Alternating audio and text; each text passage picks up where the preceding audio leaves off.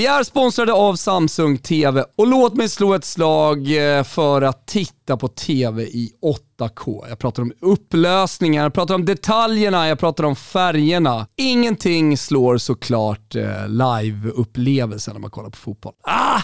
Eller är det verkligen så? Kanske är det så att eh, Samsungs Neo QLED 8K TV-apparater faktiskt slår live-upplevelsen. Detta är hur som helst nya generationens QLED, Neo QLED. Vilket gör att ljuset kan kontrolleras med ännu bättre precision och detta ger då en helt fenomenal bild. Årets flaggskepp, alltså Neo QLED 8K, tar tittarupplevelsen till en ny nivå och då pratar jag såklart också om fantastiska färger, kontraster och ljusstyrka i miljöer med mycket naturligt ljus som vi har här hemma i Sverige med, med den nordiska designen av våra hem. Slutligen med TVns Infinity Screen så fylls bilden till 99% av skärmen, vilket är en jäkligt mäktig tittarupplevelse. TVn monteras tätt mot väggen och med endast en transparent kabel som leder både ström och data så blir TVn väldigt stilren och passar liksom in i rummet. Med Neo QLED 8k-processor anpassas ljud och bild efter omgivningen och med avancerad uppskalningsteknik så får du Samsungs absolut bästa bildupplevelse i 8K-upplösning. Det här är TVn som låter design möta bildkvalitet i världsklass. Hörni, surfa in på tv.samsung.se för att läsa mer om Neo QLED 8K. Vi säger stort tack till Samsung som är med och möjliggör Toto Balotto.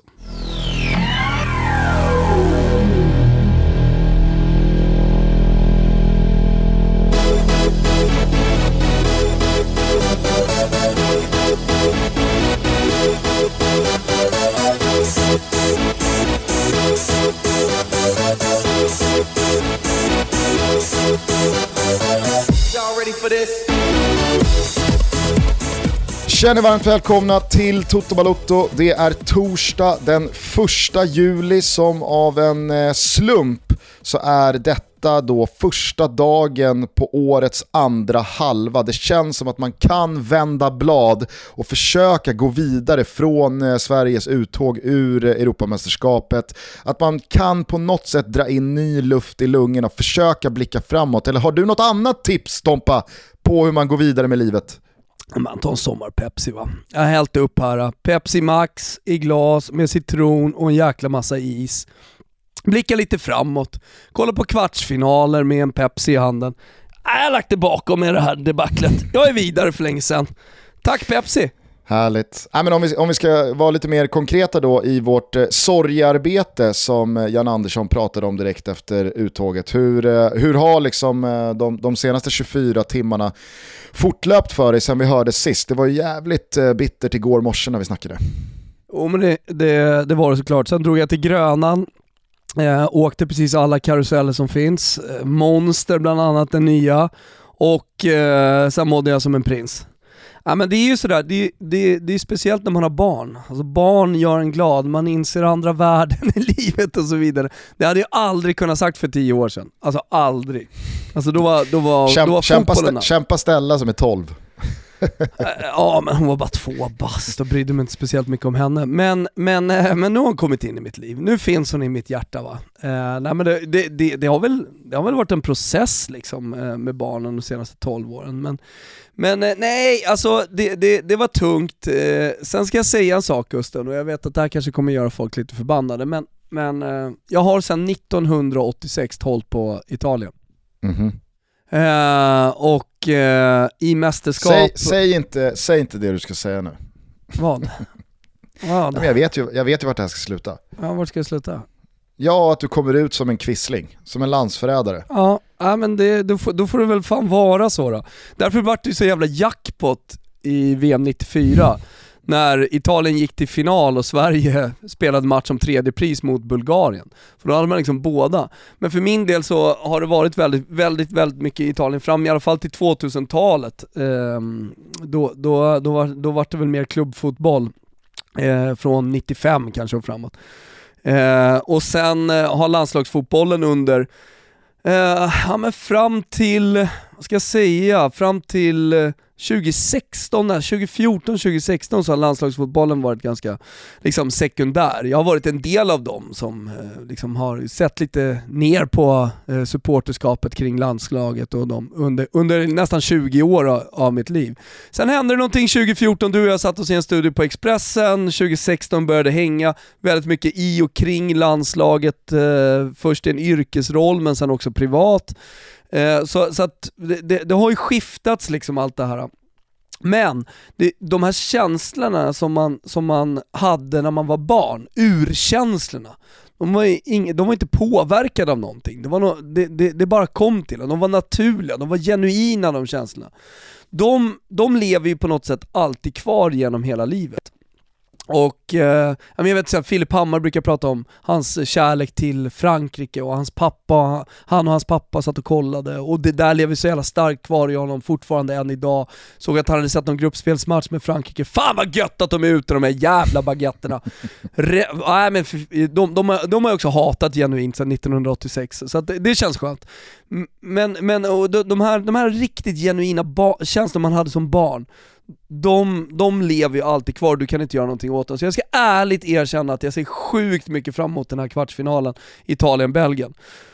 Eh, sen var det tungt igår och, och som, som, jag sa, alltså det svenska landslaget har liksom kommit till mig mer och mer de senaste åren. Men, men det, det, är, det är inte så jävla farligt för mig. Jag, eh, jag har känt de här senaste veckorna, jag vet inte om det har att göra med liksom coronan och vad som medvetet och omedvetet, kanske framförallt omedvetet, har påverkats senaste ett och ett halvt åren och att det här mästerskapet sköts upp och att man kommer från ja, men ganska många ganska jobbiga år och så, så kom det där liksom, eh, VM-avancemanget hösten 17 och en, en jävla fin insats väl där. Och så, så har man liksom, ja, men känt att det här, det här laget kan göra någonting stort senaste året med Alexander Isaks explosion, Kulusevskis genombrott och så vidare. och så vidare. Men jag måste säga att eh, alltså, mi, mina, mina känslor för landslagets resultat, för det vill jag vara jävligt tydlig med. Och det, det, det, det, det jag, jag, ser liksom hur diskussionerna flödar här efter Sveriges uttåg. Att vissa, vissa sätter på sig en dumstrut och menar på, på riktigt alltså, att man hellre åker ut i gruppspelet med en annan spelfilosofi, med en annan approach till hur man spelar fotboll än att gå vidare med liksom Jan Anderssons inställning till, till eh, fotboll eh, rent generellt och deras gameplan och taktik till matcherna specifikt. Alltså det, det, det, det tycker jag är så urbota korkat så, så det fan inte finns. Men då att liksom resultaten är ju det som styr 99,9% av vad jag känner, hur jag mår, det som liksom engagerar mig både innan och under och efter matcherna. Det är det, det, är otroligt att det där kan bli liksom starkare och starkare för varje år som går. Man blir äldre men ändå så blir det jobbigare och jobbigare att titta på liksom landslaget spela riktigt viktiga matcher.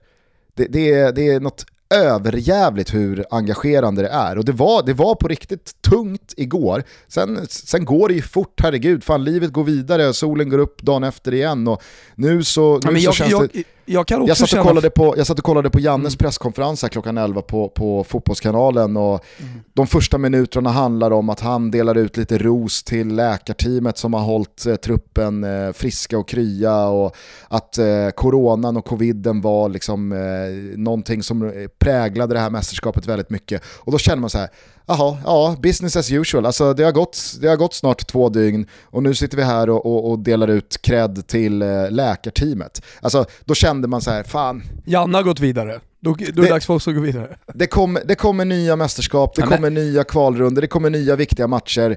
Sen så kanske det kommer dröja, vem vet. Men det, det, det som känns skönt idag det är att liksom mm vi, vi, vi, vi, kommer inte dö, det tar inte nej, slut här. Nej, och eh, jag hade också byggt upp väldigt stora förväntningar eh, och det gjorde jag för att det såg jävligt bra ut och för att jag, jag, jag tror att en del av de värden som Janne Andersson har skapat är, är eh, viktigare i landslagssammanhang och under just mästerskap än kanske just kvaliteten spelare för spelare. Så när man ställer lagen mot varandra så har vi kanske ingenting i en kvartsfinal att göra. Men det är inte så det funkar. Och vi hade ju en kvartsfinal att göra eftersom vi skulle vunnit mot Ukraina. Alltså, Nej men, nej, men det jag skulle säga om man that. spelar... Om man, ja, jo, eh, om man ställer spelare mot spelare mot Ukraina. Men, men då har ju uppenbarligen Shevchenko byggt någonting i Ukraina som uppenbarligen också är jävligt starkt. Eh, Fast pratar vi inte för lite om alltså, marginalerna, slumpen? Jo. Det här är fotboll, det här är 90 jag inledde sport. hela det här mästerskapet med att prata om just marginalerna. Jag, Exakt. Ja, och, och den där stolpe, stolpe ut från Anders Svensson som fortfarande liksom sitter på näthinnan och är en tagg i hjärtat. Eh, men, inte bara, det, det, det finns eh, många av de här uttågen, straff, straffavgörandet mot Holland till exempel, där fanns det också stolpar inblandade. Låt det bli stolpe in den här gången i alla fall. Låt oss ha marginalerna på vår sida.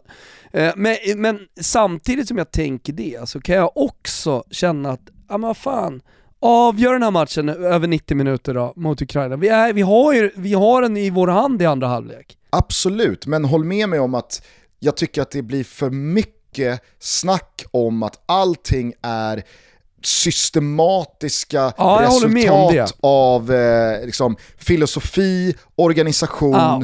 Och eh, att allting är en ekvation med ett x eller ett y och det finns en, liksom, u- det, det, det, det är sport, det är 90 minuter fotboll vi håller på med. Jag säger, inte, jag säger inte att fotboll och en fotbollsmatch är lotteri, absolut inte. Men ibland så kan jag tycka att folk bedömer insatser och resultat och liksom konsekvenser av ett mästerskap där det handlar alltså om två, tre, fyra, fem matcher, kanske sex som max. Som att man, man kan jämföra det med hur en klubb jobbar över tre år och kanske Mm. 100 matcher, 120 matcher. Alltså det är på så Det är helt annan här litet urval, på så Mm. här få minuter fotboll, så är ju det som styr väldigt mycket mer marginaler. Det är ribba ut istället för ribba in. Det är en bedömning, det är ett knä jag tror, som är jag, jag tror offside så som är ledarskap och gruppmentalitet eh, som man så här raljerar lite kring, eh, och det har vi gjort i Sverige på grund av Zlatan och sådär några år, men det tror jag är sjukt mycket viktigare när man kommer till ett mästerskap. Och jag går tillbaka och kollar lite på liksom hur Janne Andersson har, har pratat och hur han har um, hur han har disponerat tiden med det här landslaget så handlar ju väldigt mycket om så här kamratskap, det är rätt fria tyglar för att det passar just den svenska kulturen, den svenska mentaliteten. Eh, man fick gå på ledigt trots att det var corona.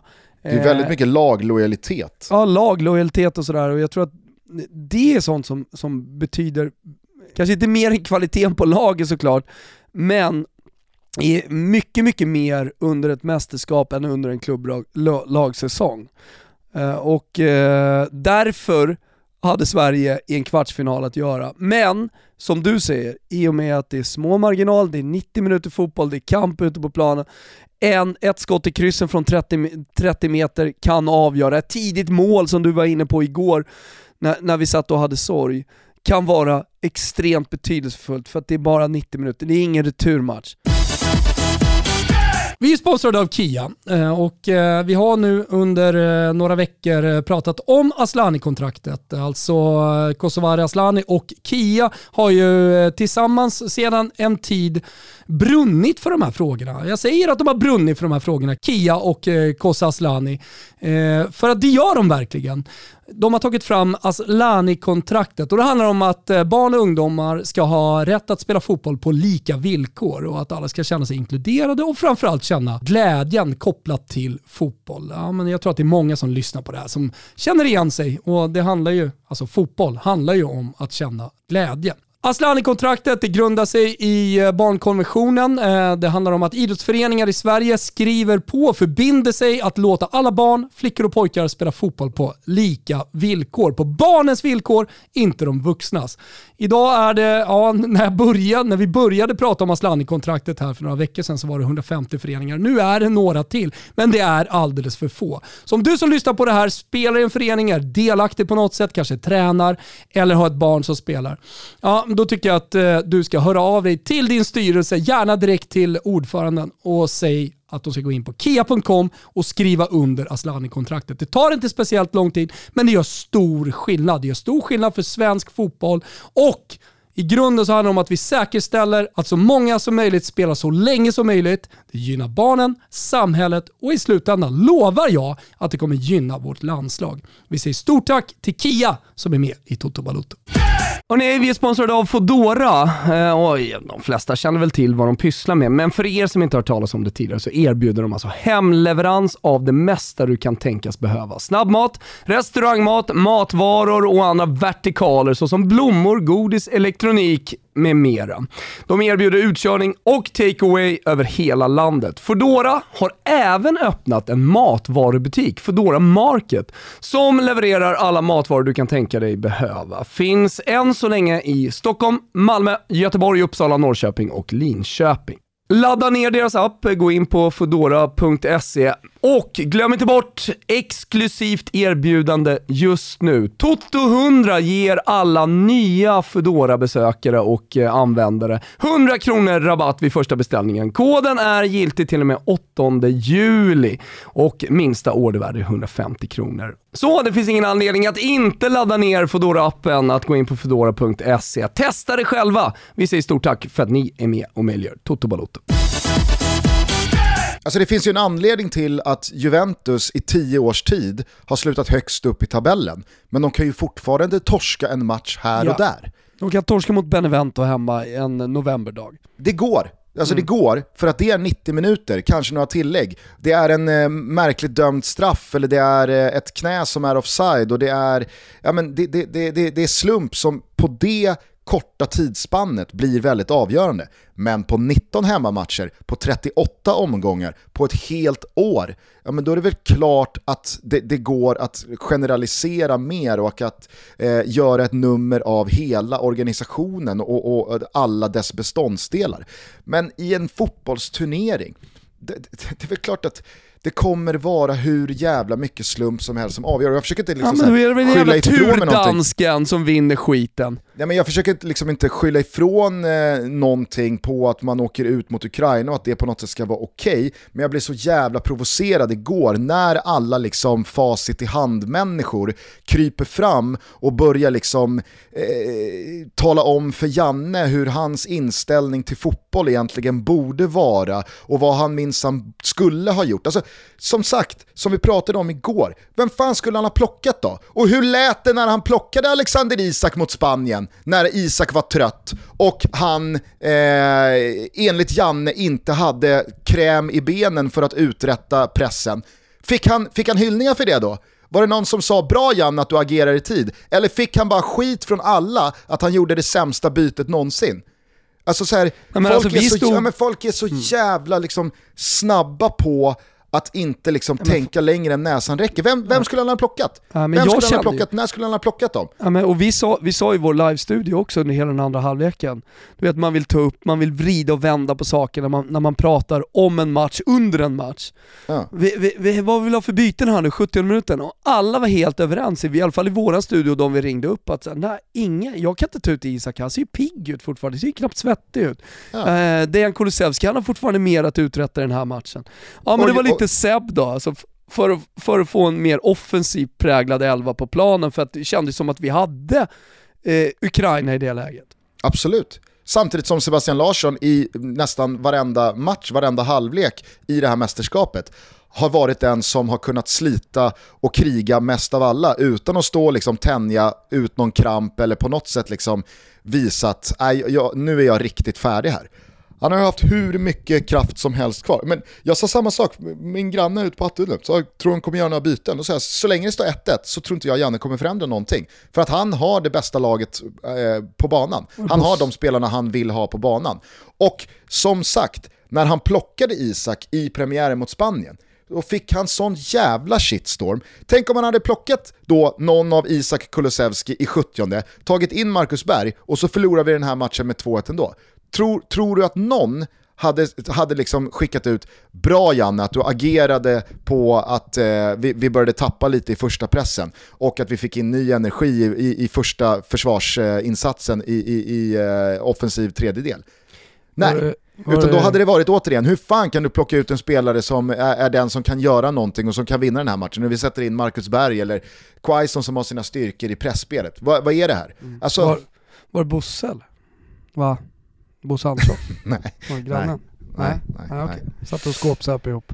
Nej, nej, nej, nej, nej, nej, nej för fan. Nej, men jag kan bara känna en jävla frustration så här efteråt att för många tror att allting när det kommer till 90 minuters fotbollsresultat i en kupp, i en turnering, i en vinna eller försvinna match är liksom en direkt konsekvens och ett resultat av process, organisation, filosofi, beslutsfattande.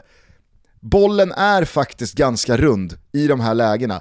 90 minuter är inte speciellt mycket fotboll. Vi kan ha marginalerna med oss på ett annat sätt och vinna den här matchen med 4-1. Promenera hela vägen till Olympico på lördag. Eller så kan, vi ha, eller så, eller så kan det bli en sån här match. Ja, men sen finns det ju de eh, spelarna som hjälper till att eh, ja, få marginalerna på en sida. Såklart. Jag, jag, jag eh, har ju de senaste 48 timmarna tänkt väldigt mycket på Zlatan. Jag har tänkt väldigt mycket på hur det skulle sett ut med Zlatan på planen och eh, jag ser det väldigt glasklart, så som jag brukar göra Gusten. Mm -hmm. Hade Zlatan spelat det här mästerskapet då hade Sverige gått till final. Förmodligen vunnit. Ja men då så, då, då, tar jag på mig tröjan igen då. då tar jag på mig tröjan då och går ut till Rebban och säger du, vi är inte alls ute.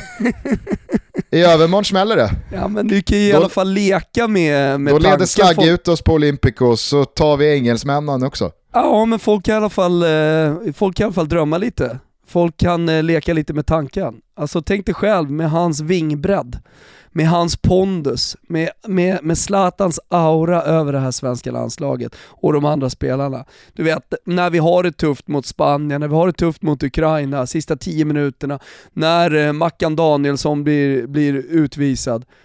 För övrigt så hade ju Zlatan haft Orsato i sin ficka, så Orsato hade ju inte vågat eh, visa ut eh, Mackan. Men det är en annan historia. Eh, du vet, bara skicka långt på Zlatan som ner, smäller in någon kasse från 30 meter och så vidare. Alltså hade Zlatan spelat det här mästerskapet så hade han blivit EM-kung. Jag är helt övertygad. Ja, kanske. Hörru du, jag tänkte bara eh, kort fråga dig. Eh, du ska få dela ut eh, Gazetta-betyg ah, okay. eh, mellan 1 och 10 eh, då. Mm. Kan man få under 1 i Gazettan? Nej, ja, du kan väl du kan inte alltså, få 1 heller. Alltså. Nej, jag vet, men du fattar vad jag menar. Jag, alltså, så här, jag, det enda jag vet är att skalan som Gazettan använder sig av, den börjar ju inte på 3. Alltså den måste, ju, den måste ju börja någonstans. Nej. Nej, Även fast det är omöjligt att få Eh, det betyget. Mm. Men eh, du fattar vad jag menar, Gazetta-betyg och eh, då kan du väl bara för de som inte liksom, kan sina Gazetta-betyg, vad är ett, vad, vad, vad är ett riktigt, riktigt, alltså vad är, vad är 4 plus Gazettan? Ja men det är en sjua ungefär. Och sen sjua, så, så 7,5 det, det är liksom starka 4 plus. Ja exakt. Exakt. 8, 8 då börjar vi närma oss 5 plus. Liksom. Ja då börjar, då börjar, då börjar fingra på 5 plussen. Alltså ja. Emil Forsberg fick 7,5 i matchen, efter matchen mot Ukraina. Ja, Som... men eh, nu tänker jag att du ska få dela ut betyg här till eh, spelarna och Janne för mm. mästerskapet i stort. Ja. Inte bara Ukraina-matchen. Ja. Eh, Emil Forsberg, vad, vad, får han för betyg för sin turnering? 7,5. Det är alltså starka 4 plus. Ja, så, så nära 5 man kan komma. Alltså Var, ribba in varför får han marginaler påverkar liksom. Okej, okay. ja. Mm. Jag kan, kan ändå tycka att Emil Forsberg ska ha en femma. Du tycker han ska ha åtta i betyg? Ja, jag tycker han ska ha en åtta. Ja, det är 7,5 eller 8 i alla fall. Det är, ja, jag landar ändå på 7,5. Eh, det är ju såklart jättemånga spelare i den här truppen som varken har spelat eh, någon minut alls eller bara några få minuter. De eh, struntar vi i, senza voto så att säga. Vilka bakom eller tillsammans med Emil Forsberg vill du dela ut eh, 7,5 till? Eh, Robin Olsen 7, Eh, kanske till och med 7,5. Men 7, 7, nej jag säger 7 till Robin Olsen, han gör en jättebra turnering. Det, det är en fyra på honom. Eh, för att fortsätta översätta lite. Men 7, 7 jag tycker han gör en dunderturnering. Han, han håller oss kvar i, i matcher, han räddar oss och är ju kanske den spelaren som är eh, viktigast och mest bidragande till att vi vinner gruppen. Ja, ja. Jag skulle vilja dela ut 6,5 till Albin Ekdal. Jag tycker att han eh, håller upp mittfältet så som jag hade förväntat mig. Jag tycker han är riktigt bra mot Ukraina, inte minst i andra halvlek, eh, när han tre, fyra gånger vinner boll högt och, och, och, det gör han för att han har erfarenhet, för att han vet vad han ska stå på planen, för att han läser spelet. Så spelförståelse för mig är viktigt. Exakt, och jag tycker att hans insats mot Polen här, som jag pratade med väldigt varm om förra veckan, är väldigt likadan. Alltså, Albin excellerar ju erfarenhetsmässigt den här turneringen. Mm. Um, och sen, sen är det ganska mycket sexer. Alltså jag tycker, jag tycker att... Hur förhåller du dig till Alexander Isak? Alltså för det går Sex. ju inte att komma runt att han faktiskt inte gör mål på fyra matcher. Ah. Jag pratade om det redan efter två matcher, att ja, Alexander Isak, vilken, vilken spelare och vilka aktioner och vilket liksom genombrott han får här nu när folk eh, globalt och inte minst eh, runt om i Europa får upp ögonen för honom på riktigt. Men Alltså det, det, är en, det är en anfallare, det är en spjutspets. Det, det är Ja. en spelare som alltid kommer bedömas på antalet bollar han trycker in i nätet. Ja, sen måste han lägga den till höger när han kommer i läge också. Eh, så att, eh, nej men det är en sexa till Alexander Isak. Eh, fem och en halv i underbetyg, han får, han, får, han får godkänt. Helt enkelt. Inte mer än godkänt. Nej, nej absolut inte. Jag kan gilla det. Alltså det. Tyvärr så är det liksom noll mål på fyra matcher. Det är för lite. Ja, det, det är en sexa. Det har han också genomgående fått i Gazzetta dello Sport har jag sett eh, genom det här mästerskapet. Men, eh, men jag tycker verkligen det. Det, det är en sexa. Det, och det är, inget, det är inget att skämmas över. Men det blev ju inte det här mega genombrottet. då hade han behövt göra mål. Mm, verkligen. Mm. Eh, finns det några underbetyg du vill dela ut då? Ehm, ja, alltså jag skulle vilja bara lägga in eh, Vigge på en 6,5. För att jag tycker att han gör en jättebra turnering. Jag tycker att han styr vårt försvar och jag tycker att han känns som en trygghet hela tiden och bra med bollen. Och jag tycker också mot Ukraina att han liksom är stor i sitt spel när han tar upp den, driver upp bollen och sådär. Så att eh, 6,5 till Vigge också. Eh, Mm. Sexa till Mackan. Eh, snuddar på en 5,5 tack vare eh, utvisningen. Som jag inte tycker är en utvisning. Eh, men eh, men eh, ändå. Du är kvar i det ändå? Så här Nej, jag, senare. jag, ja, men jag hatar ju Orsato alltså, så att jag, kommer vara, jag kommer vara emot. Ja. Mm. Du såg i alla fall att eh, Besedin där är out. Han är fotbolls och invalid. Stackarn. Ja, men det, Ja. det gör ingen skillnad för dig. Nej, det gör ingenting med mina känslor överhuvudtaget faktiskt. Eh, det är synd för honom. Jag tycker liksom mästerskapsmässigt att det är svårt eh, att, eh, att landa i både ett eh, klockrent betyg och en klockren känsla eh, vad gäller eh, Sebbe Larsson, Lustig, Kristoffer Olsson, Augustinsson.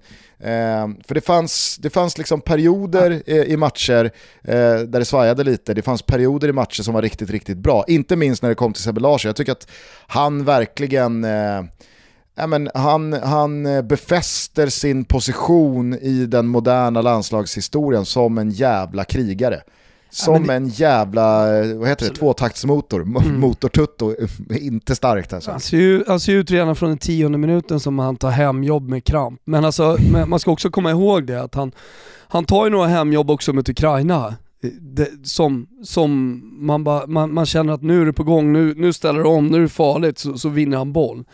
Ja. så, men han är sexa i det här mästerskapet, det är inga konstigheter. Och det, det finns- Samtidigt, eh, nu, nu har ju Sebastian Larsson slagit förvånansvärt få fasta situationer i och med att Emil Forsberg har tagit över hörner, Ludvig Augustinsson från andra hållet, eh, en hel del frisparkar också. Men alltså, fasta situationsmässigt så är ju det här mästerskapet, eh, det är icke godkänt.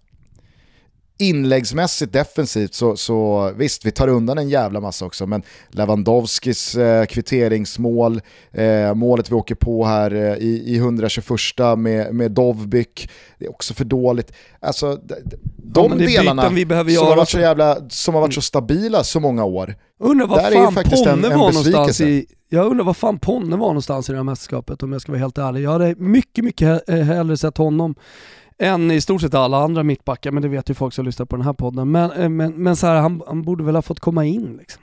Nej men det blev ju väldigt tydligt att det var Helander som var eh, det- Högre upp i jag hierarkin. kommer aldrig tycka att Filip Helander, hur mycket Daniel La- Larsson än tycker att han är en fin och rolig människa, eh, men jag kommer aldrig tycka att Mackan Danielsson går före Ponne. Och- Eller att för den delen Filip Helander gör det, för jag tycker att Ponne är så jävla mycket stö- bättre fotbollsspelare, större höjd, större ledare och så vidare. Och så vidare. så att, eh, Mm. det är klart att han borde ha spelat. Från start till och med. Vi är sponsrade av K-Rauta. Och nu ökar ju verkligen spänningen. Nu är slutspelet igång i mästerskapet här. Men det är också semestertider. Och i samband med EM så har vi tagit fram ett exklusivt erbjudande tillsammans med Coreouta för alla er lyssnare. Känn på koden då, TOTOCELLO15, etta femma. Då får man 15% på samtliga cellogrillar. Och det gäller hela vägen fram till den 11 juli. Det är grilltider. Och jag vet att det är många som behöver uppdatera sina grillar. Ja men passa på då att eh, gå in på något av varuhusen nu när det är lite mindre folk, dessutom ute med, med, med många som har semestrar. Eller gå in på kodauta.se och eh, ja, men kika runt på utbudet. Kom ihåg också att du måste vara klubbmedlem i Core Plus, men då får man ju en eh, massa andra erbjudanden så att eh, det vill man ju vara. Cello är Core egna varumärke och erbjuder ett grymt sortiment av både gasol och kolgrillar och vi pratar givetvis högsta kvalitet. Hörni, passa på när ni är ute på vägarna att eh, kika förbi en kårauta, gå in på kårauta.se som sagt. Eh, vi säger stort tack, Kitos, för att ni är med och möjliggör Toto Balutto. Vi är sponsrade av Sonos eh, och eh, inte minst då Sonos Roam. Har ni koll på den här lilla kraftfulla högtalaren nu för tiden?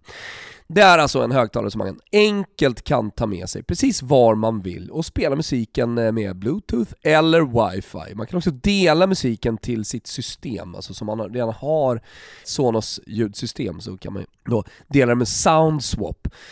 Sen är det så här, och det skulle jag verkligen vilja slå ett slag för. Alltså Sonos, det betyder enkelhet. Jag har installerat systemet hemma. Eh, jag har adderat min Sonos Roam till mitt redan eh, befintliga ljudsystem hemma. Allting sker väldigt smidigt. Men hörni, eh, missa inte nu deras nya högtalare som man kan ta med sig över allt. Den väger knappt 0,5 kilo, den är stöttålig, jag slängde ner den i poolen här. ja, den är vattentålig ner till typ en meter eller någonting sånt. Eh, så att eh, den är lite rolig att ha med sig nu under sommaren när man badar mycket och så vidare. Eh, surfa in på sonos.com, läs mer om Sonos Roam, en otrolig liten högtalare. Vi säger stort tack till er för att ni är med och möjliggör Toto Balotto. Har du några fler betyg eh, som du vill ja, dela ut? Vi kan, vi, kan, vi kan ta backlinjen då, 5,5 på Ludvig Augustinsson. Jag tycker att han liksom försvinner i defensiven allt för ofta i, i, och är för dålig i defensiven, dålig i positionsspelet. Uh, jag skulle också vilja ge lilla, lilla 5,5 till Micke Lustig. Uh, han, han kommer inte riktigt upp i godkänt i den här turneringen. Uh, hur mycket jag än älskar Micke så, så, så är det 5,5. Där tycker jag verkligen det var som jag sa, det, det, det var perioder där ja. Lustig är riktigt bra, både mot Polen eh, och mot Ukraina. Mm. Men perioder i matcher så har, så, så, så har ja, han det ju liksom, ja men det var lite som i VM-kvalet i våras, eh, i synnerhet mot Georgien, eh, i, i, första matchen. Man känner så här, vad fan, är, är det här Lustig? Han är så, han är, ah, det, det är så skillnaden på Lustigs lägsta nivå och högsta nivå är ju typ marginell och har så varit i tio år. Mm. Ja, nej, alltså han, han är decent, han är helt okej okay, men, men han får, han får fem och en halv och sen eh, Koffe Olsson, han, han pendlar mellan att vara sju och en halv i perioder i matcher och vara fem.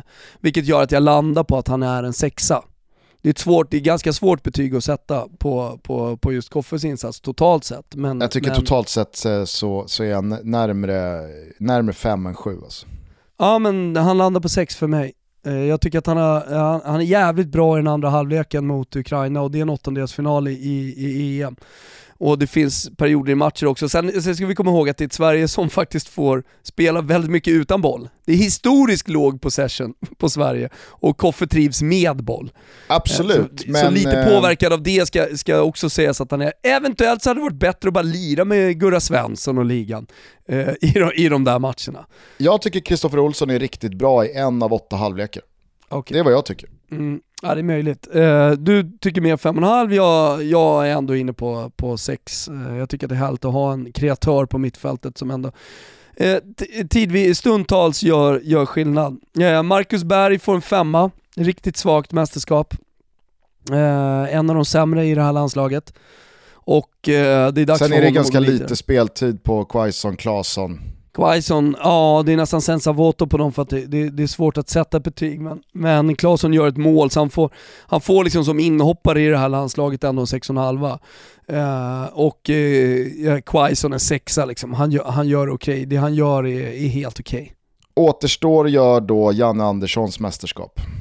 Uh, en sexa. Mm. Han, får, han får godkänt men inte mer. Uh, jag tycker att han borde ha vågat mer. Ja, men jag, tycker, jag tycker ändå, alltså så här, här skiljer sig Gazettan mot eh, Sverige. Eh, för att jag tycker att Jannes mästerskap är så mycket 3 plus det går. Ja, då är han 6,5 då för dig. Ja, nej, men jag tycker, alltså så här, han, vin, han vinner en grupp med Spanien i den. Mm. Eh, han, han, liksom, han löser möjligheten att nå en kvartsfinal via Ukraina i åttondelen. Mm. Jag tycker att han är eh, modig i att han förändrar startelverna utan liksom skador och avstängningar i gruppspelet till åttondelsfinalerna.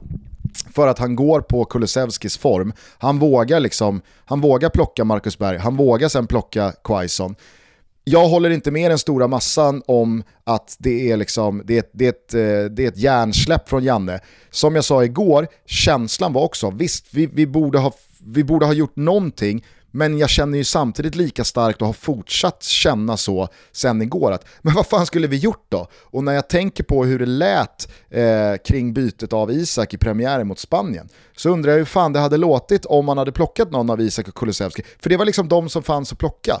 Mm.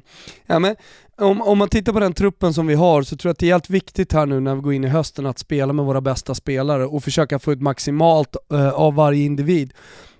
Och, och då, då pratar jag om att Svanberg nog måste in i det här laget. Eh, eh Kulusevski, Quaison och eh, Alexander Isak, han måste hitta ett sätt att spela alla dem samtidigt. Emil Forsberg är ju så given så han, han, han behöver inte ens prata om. Uh, och så här, offensiv balans, uh, det blir, blir för, för, förbalans, vi måste ha, hitta en ny Sebbe Larsson ute till höger då för att hitta den här lite mer defensiva balansen i och med att Emil Forsberg garvade lite i matchen mot Ukraina, men han, han skiter ju i hemjobbet. Men vi sa också det, jag och Danne, att men han ska inte göra det för han måste vara fräsch när han får bollen, annars kommer inte han orka ta den, driva förbi sin gubbe och skapa en målchans. Så han må, då, då, måste vi, då måste vi täcka upp med Albin Ekdal till vänster i så fall, med, med vårt eh, centrala mittfält. Vi måste släppa vänsterkanten där. Vet du vad jag tror? Nej. Jag tror att eh, om nu Robin Quaison eh, kritar på eh, för Saudiarabien, mm. vilket väldigt mycket pekar på, mm. då tror inte jag att vi kommer se så jävla mycket av Quaison eh, i, i eh, någon form av bärande roll i landslaget. Han kommer säkert vara med något år, eh, två år till. Oh. Men det för mig är liksom, det är ett ställningstagande i att det, vik det är viktigare, och, och det har jag 110% förståelse för. Det är viktigare att välja det alternativet här nu som tryggar min och min familj och mina barns framtid och att jag får tjäna de pengarna han kanske inte riktigt har gjort i Palermo, i lite mindre klubbar i Tyskland, utan att lyfta 60, 70, 80 miljoner. ja men det är klart man inte säger nej till det, det, Nej, det är full och, förståelse. Och, och, och, jag tror att men... han är medveten om att det kommer nog kosta honom eh, möjligheten till att slå För att konkurrensen är så stark, eh, till skillnad från då Mackan Danielsson eller? Som, ja, som exakt. har spelat alltså, här... lite i Kina. För man skulle ju kunna, det är nog många som tänker så nu, men vadå, ja. Marcus Danielsson som var i Kina, han spelar ju från start.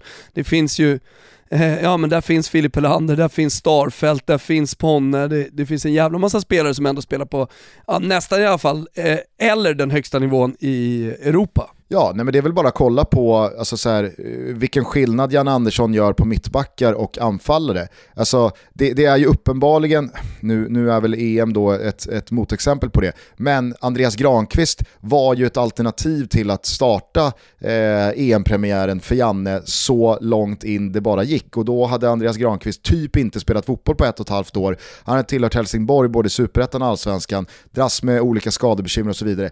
Janne ser ju på mittbackspositionen på kanske ett annat sätt än vad han gör på anfallspositionen. Och jag tror att även fast Marcus Berg nu försvinner så har ju Kulusevski på ett helt annat sätt klivit in som anfallare i det här landslaget snarare än högerytter. Eh, jag tror att Jordan Larsson kommer underifrån och han ska ha sina, han ska ha sina chanser, han ska ha sin speltid. En sån spelare måste ju in liksom, som, som bombar in mål i en toppliga som den ryska. Det, det, en sån, att en sån spelare inte ens är med i ordin eller så här, i, fr från början där när Zlatan var med, det, det, liksom, då måste Marcus Berg försvinna från det här landslaget. Vi, vi måste in våra bästa spelare här nu. Ja. Samtidigt, Quaison fyller 28 i höst. Nej, jag, jag, jag tror som sagt, jag, ah, jag, jag, jag, tror inte Robin Quaison... Eh, fram till 22 så litar jag på Quaison. Ja, du kan lita på Quaison. Och jag, jag tror också att han kommer vara en del av landslagstruppen Han kommer vara 21, stor del. 22. Men eh, jag ser honom inte liksom ta sig in i den här startelvan igen och bli en ordinarie anfallare igen. Som han var i EM-kvalet och fram till det här mästerskapet. Ja, det är nog Dejan Kulusevski och Alexander Isak i alla fall som kommer starta som vårt ordinarie anfallspar när hösten börjar. Eh, och ja, eh, spela Kulusevski ute till, ute till höger, det, det är möjligt att han får göra i Juventus och vi kommer nog fortsätta ha den diskussionen kring hans position i landslaget också. Är det inte bättre då? Ska man inte flytta ut honom då? Så det är nog någonting som vi kommer leva med eh, kommande tio år. Men eh, jag, eh, jag, jag köper ju anfallsparet. Återigen, in med våra bästa spelare. Vet du vad det är imorgon, 2 juli? Nej, det vet jag Då är det två månader till Spanien hemma på Friends i VM-kvalet. Oj, oj, oj, vilken revansch de vill ha då, Spanien. Ja men det är bara upp på kusen igen. Ja, herregud, det är klart att det är. Forza Italia, allt det där. Ja, eh, det är, alltså, kommer det också till dig, nu, nu har du kommit ut här som eh, egentlig Italien-supporter först och främst. Det är viktigare hur det går för Har kommit ut nu som det. Aldrig Ja, men jag, tycker, jag tycker ändå att du genom i alla fall Tuttos liksom, existens Ja. eh, först och främst varit svensk och liksom svensk landslagssupporter. Men nu har du ju då erkänt att det är egentligen lite skitsamma hur det går för gul och gul. Det enda du bryr dig om är hur det går för Italien. Men för alla oss som fortfarande liksom känner någonting på riktigt Aj, för det här landslaget så får man försöka slicka såren, man får börja blicka framåt mot den här Spanien-matchen, man får hacka i sig att det är Ukraina som möter England på lördag och inte Sverige. Det kommer komma sting av de här Anders Svensson i stolpen, Henrik Larsson i ribban 04. Alltså Forsbergs ribba kommer leva med mig under hela sommaren. Inte konstant, inte varenda minut eh, på dygnet, men det kommer komma små getingstick av oh, fan, fan att den inte gick ribba in. Vem vet vart det här hade slutat då? Men det är bara att börja gå vidare. Eh, jag tänker så här bara innan vi eh, börjar runda av. Det återstår ju åtta lag, fyra kvartsfinaler. Ni ser såklart allting i Simor På lördag så är det Gugge som gör sin sista sändning för mästerskapet. När det är då Ukraina mot England 21.00 på Stadio Olympico. Vi drar igång sändningen i TV4 och Simor 20.00. Var med mig då, men som sagt, se resten av mästerskapet i Simor. De här återstående åtta lagen, hur, hur är liksom, nu vet vi att du, du, du lever och dör för eh, Italien och eh, deras resultat. Men eh, jag måste säga, det viktigaste för mig just nu är att dansken åker eh, mot Tjeckien. Sen så ser min prioritering ut som så att eh, alltså, kluven här. Eh, Belgien, Italien. Jag gillar ju Italien men jag, jag gillar ju Belgien också. Jag har Belgien som slutsegrare. Ser Mm. gärna ett belgiskt avancemang där. Sen så måste ju England tvåla till Ukraina här. Pallar inte se det där gänget kliva vidare ytterligare. Jag kommer hålla stenhårt på Cheva, han kommer hem till sitt Italien, han har redan pratat om att han ser fram emot stödet från italienarna på eh, Stadio Olimpico. Och eh, ja men eh, jag börjar, jag börjar gilla det här ukrainska laget lite så här i efterhand ändå. Så att eh, jag kommer hålla på Cheva eh, stenhårt.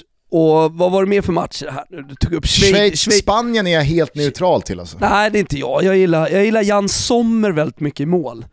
Mhm. Ja, jag vet inte varför. Det är någonting med Jan Sommer och hans tv-räddningar som gör någonting med mig. Så han gör att jag håller på, på switsen här. Vill du ha en, eh, vill du ha en lika som bär för finsmakarna? Seferovic, sorry, Seferovic också. Du vet, eh, du vet hur vass jag är där. När jag har en, en liten spaning, lookalike-mässigt. Är det Sen- Alessandro Matri på Jan Nej, senast var det då Dåligt. Bengan Sonnert eh, i eh, Gambling Cabins eh, EM-snack där han i, i liksom profilvinkel är väldigt, väldigt lik Andreas Isaksson. Höll du ju med om. Ja, ja, 100%. Men vill du ha dig en, eh, vill du ha en ny? Eh, nu vill jag ha en ny. Som bara kom till mig eh, i åttondelen mot, eh, mot Frankrike. Vet du vad det här, nu, nu, måste, du- nu måste du vara medveten om vad du pysslar med här nu Gustav. Det här kommer starta en våg av, eh, av lika som bär på våran Twitter. Så du Absolut. vet vad du startar här. Och folk är välkomna att försöka tävla med Gugge, men det, det, du får det fan är en. Det är en riktig jävla boss ni går upp mot. Du, du Okej. kommer ihåg eh, Per Bolund eh, i ansiktsmask som Just hade vaccinerat sig i våras. Ja. Såg ut så jävla mycket som Jens Fjällström att när Jens Fjällström skickade den bilden till sin egen familj Mm. så trodde familjen att det var han. Det säger en del om bullseye-liknelsen här. Men här kommer den då. Admir Mehmedi i Schweiz. Ja, jag har honom framför mig. Ser exakt ut som om Bernardo Silva hade hamnat på gatan i ett år. ja, okay. En han, hemlös eh, Bernardo alltså, Silva mm. är Admir Mehmedi. Ja, men han har ju lite såhär tofsigt, han har ju håravfall som jag, men han, han ser lite mer tofsigt om du jämför ja. med mitt. Men nu ger jag den till dig, låt ja. den marinera, ja. kolla på eh, Schweiz eh, mot Spanien här i morgon. Mm. Och så kommer du liksom känna att ja, det är exakt Bernardo Silva efter ett år på gatan. Ja. Den är så jävla kul alltså. Siamo sponsorizzati da Lavazza. Vi är sponsrade av Lavazza i podden. Kvalitetskaffet från Piemonte i Turin, Italiens absolut bästa kaffe. Och när vi pratar om italienskt kvalitetskaffe och jag nämner att det är det bästa i Italien, som jag tycker i alla fall, ja men då förstår ni, i kaffets hemland, att det är bra grejer vi pratar om. Jag älskar ju Lavazza Qualità Rossa, men de har också andra varianter. Tierra-kaffet. Och Tierra-kaffet det är, vär, alltså, det är premium. Det är premium deluxe. Vad är det som är speciellt då? Jo, det är hållbart odlat premiumkaffe från ekologiskt certifierade gårdar och finns i två olika varianter. Tierra for Planet och Tierra for Amazonia. Den passar både som brygg och espresso. Tierra Ja, vad betyder det för någonting? Jo, men jord och jorden, det förstår ju de flesta. Men det är också namnet på Lavazzas egna globala hållbarhetsprojekt samt Lavazzas mest hållbara producerade sortiment av kaffe. Det är en liten holistisk approach på det här. Med respekt för miljön syftar Tiara-projektet till att förbättra levnadsstandard, social utveckling och ekonomisk tillväxt för kaffeproducenter. Så de kan liksom gå in, Lavazza alltså, och eh, ja, men, eh, hjälpa till i en del av ett land till exempel där man odlar kaffebönor eh, och se till så att eh, arbetarna där får ett drägligare liv, bättre ekonomi och så vidare. Och så vidare. Så Tierra-kaffet ligger verkligen i våra händer för att framtidens generationer ska kunna njuta av en kopp kaffe. Ja, men då måste kaffeproduktionen i världen ställas om för att bli mer hållbar. In och testa Tierra-kaffet, eh, gå in i din närmsta butik. Eh, vill man dricka Qualita Rossa som jag gör, ja, men då kanske man tar en av varje. Vi säger stort tack eh, till Lavazza som är med och möjliggör Toto Balotto. Toto Balotto är sponsrade av Telia och Simor. Vi är väldigt glada och upprymda denna sommar eftersom Telia har förvärvat Champions League-rättigheten. Champions League kommer bara kunna ses av Telias kunder, antingen genom Telia TV eller så streamar man det på Simor.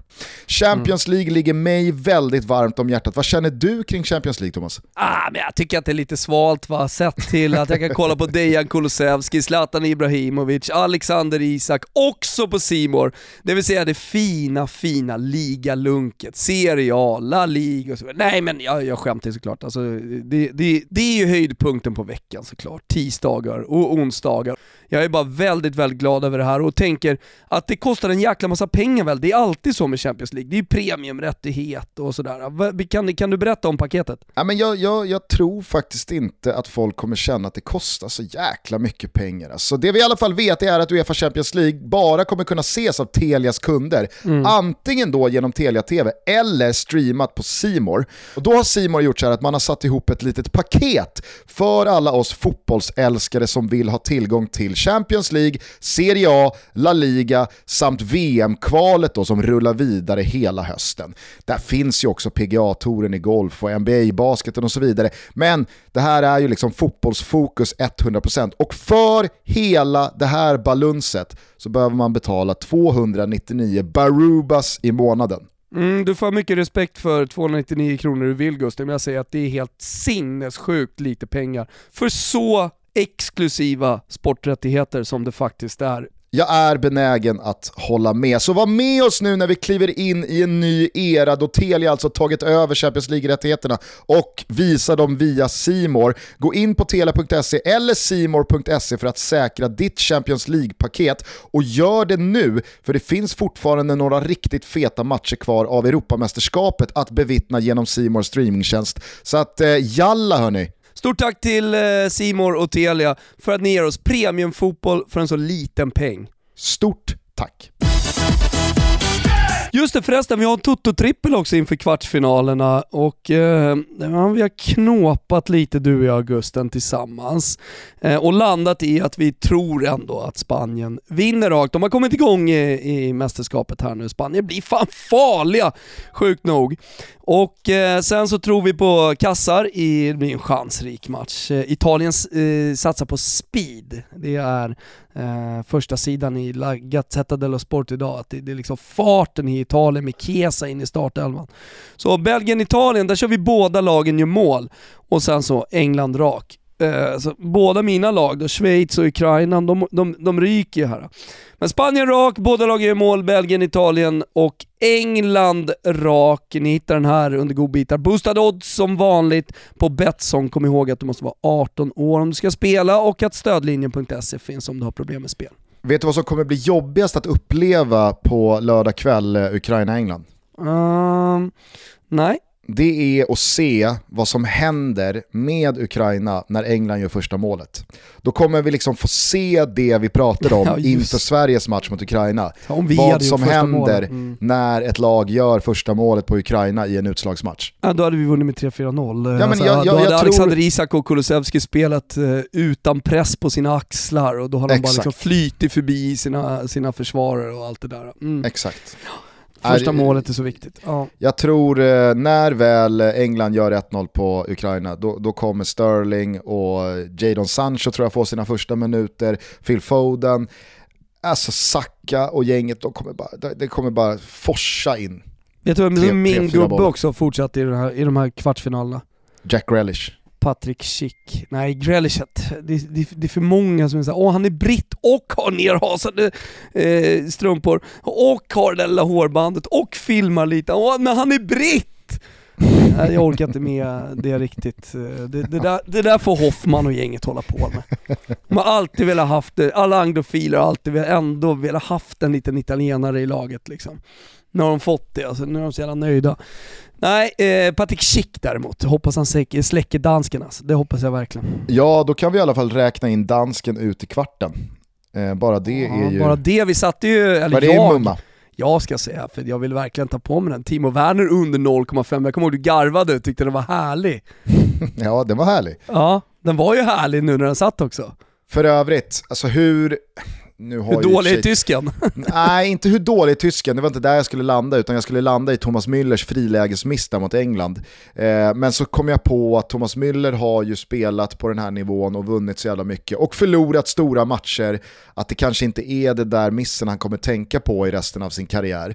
Men det är ju en Alltså det, det, det, det hade kunnat för andra spelare varit en karriärsdefinierande miss. Precis som det nog hade varit för Ricardo Rodriguez ifall, han hade, eh, ifall Schweiz hade åkt mot Frankrike. Som de skulle ha gjort, som de hade gjort 99 gånger ifall du hade spelat om den där sista kvarten 100 gånger. Då hade ju Ricardo Rodriguez för evigt, för resten av sitt liv, blivit liksom syndabocken. Mm. Han hade blivit Schweiz Tommy Salo. Mm. Helt övertygad. Jo, nej men så är det. Så, så att, eh, det, det, är ju, eh, det är ju ett, ett grymt mästerskap på, på så vis att eh, det, det är ju också spelare som misslyckas som skriver in sig i historien. Delicht, du har alltså en, en, en sån som jag tror inte kommer liksom definieras av det karriärsmässigt är ju Kylian Mbappé. Han hamnar ju i lite samma kategori som Thomas Müller. Att han kommer att ha vunnit så mycket när han är färdig, han kommer att ha förlorat andra stora matcher, han kommer, han kommer säkert ha missat andra straffar.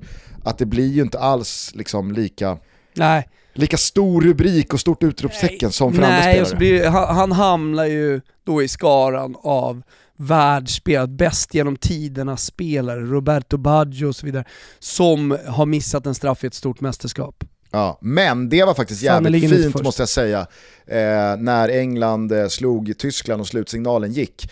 Gareth Southgates minspel och hans liksom, kroppsspråk, att han 25 år senare, efter att ha missat den där straffen mot Tyskland och blivit den stora syndabocken, att han som förbundskapten för England fick slå ut Tyskland på Wembley. Mm Alltså det, det var...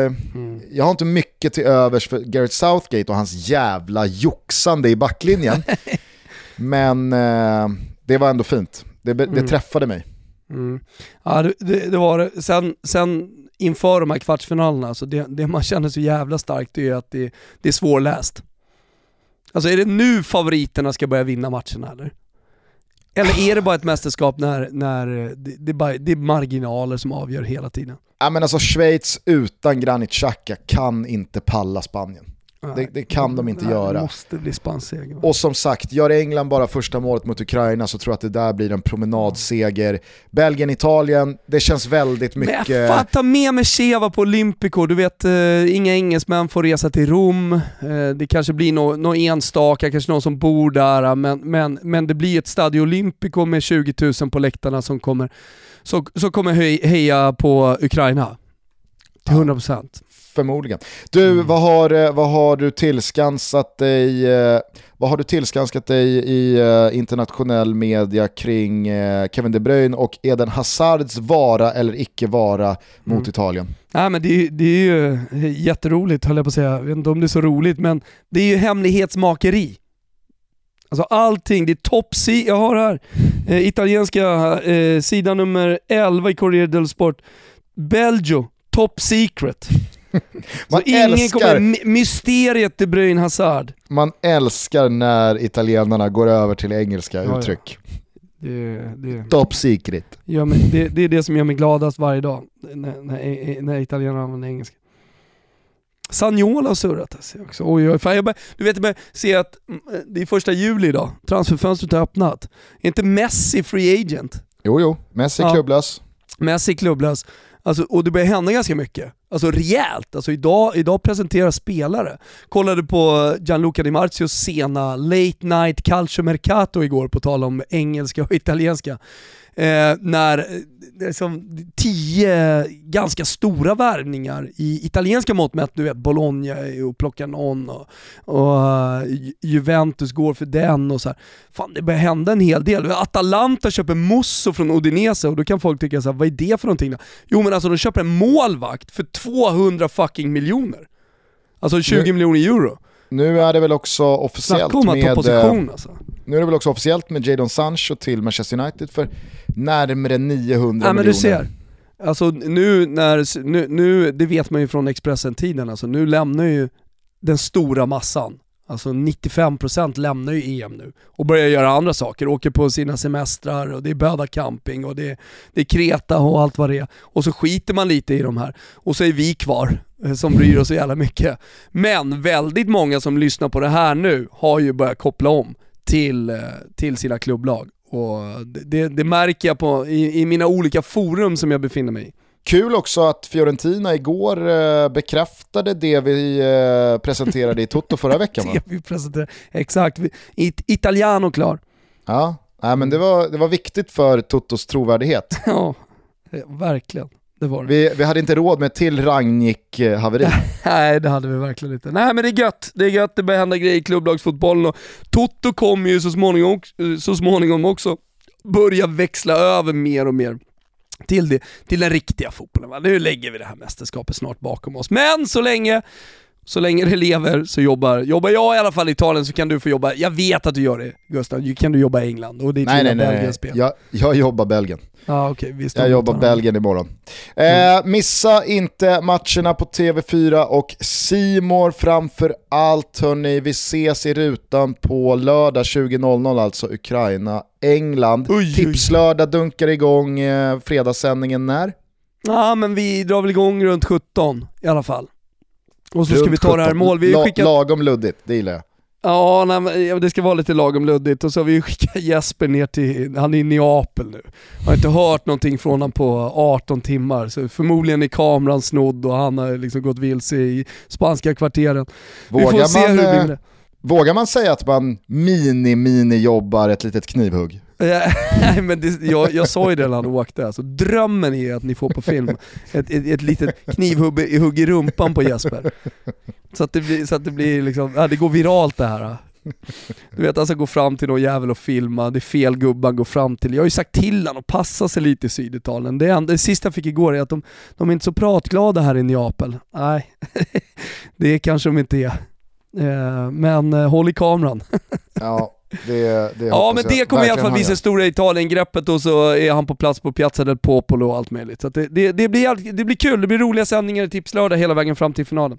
Underbart, vi hörs igen på måndag. Då är det eh, fyra kvarvarande lag i den här turneringen. Allsvenskan har rullat igång igen. Usch. Det har förmodligen hänt en hel del ytterligare på transfermarknaden och fotbollsvärlden snurrar som alltid vidare. Jag börjar nu ladda för Spanien hemma på Friends 2 september.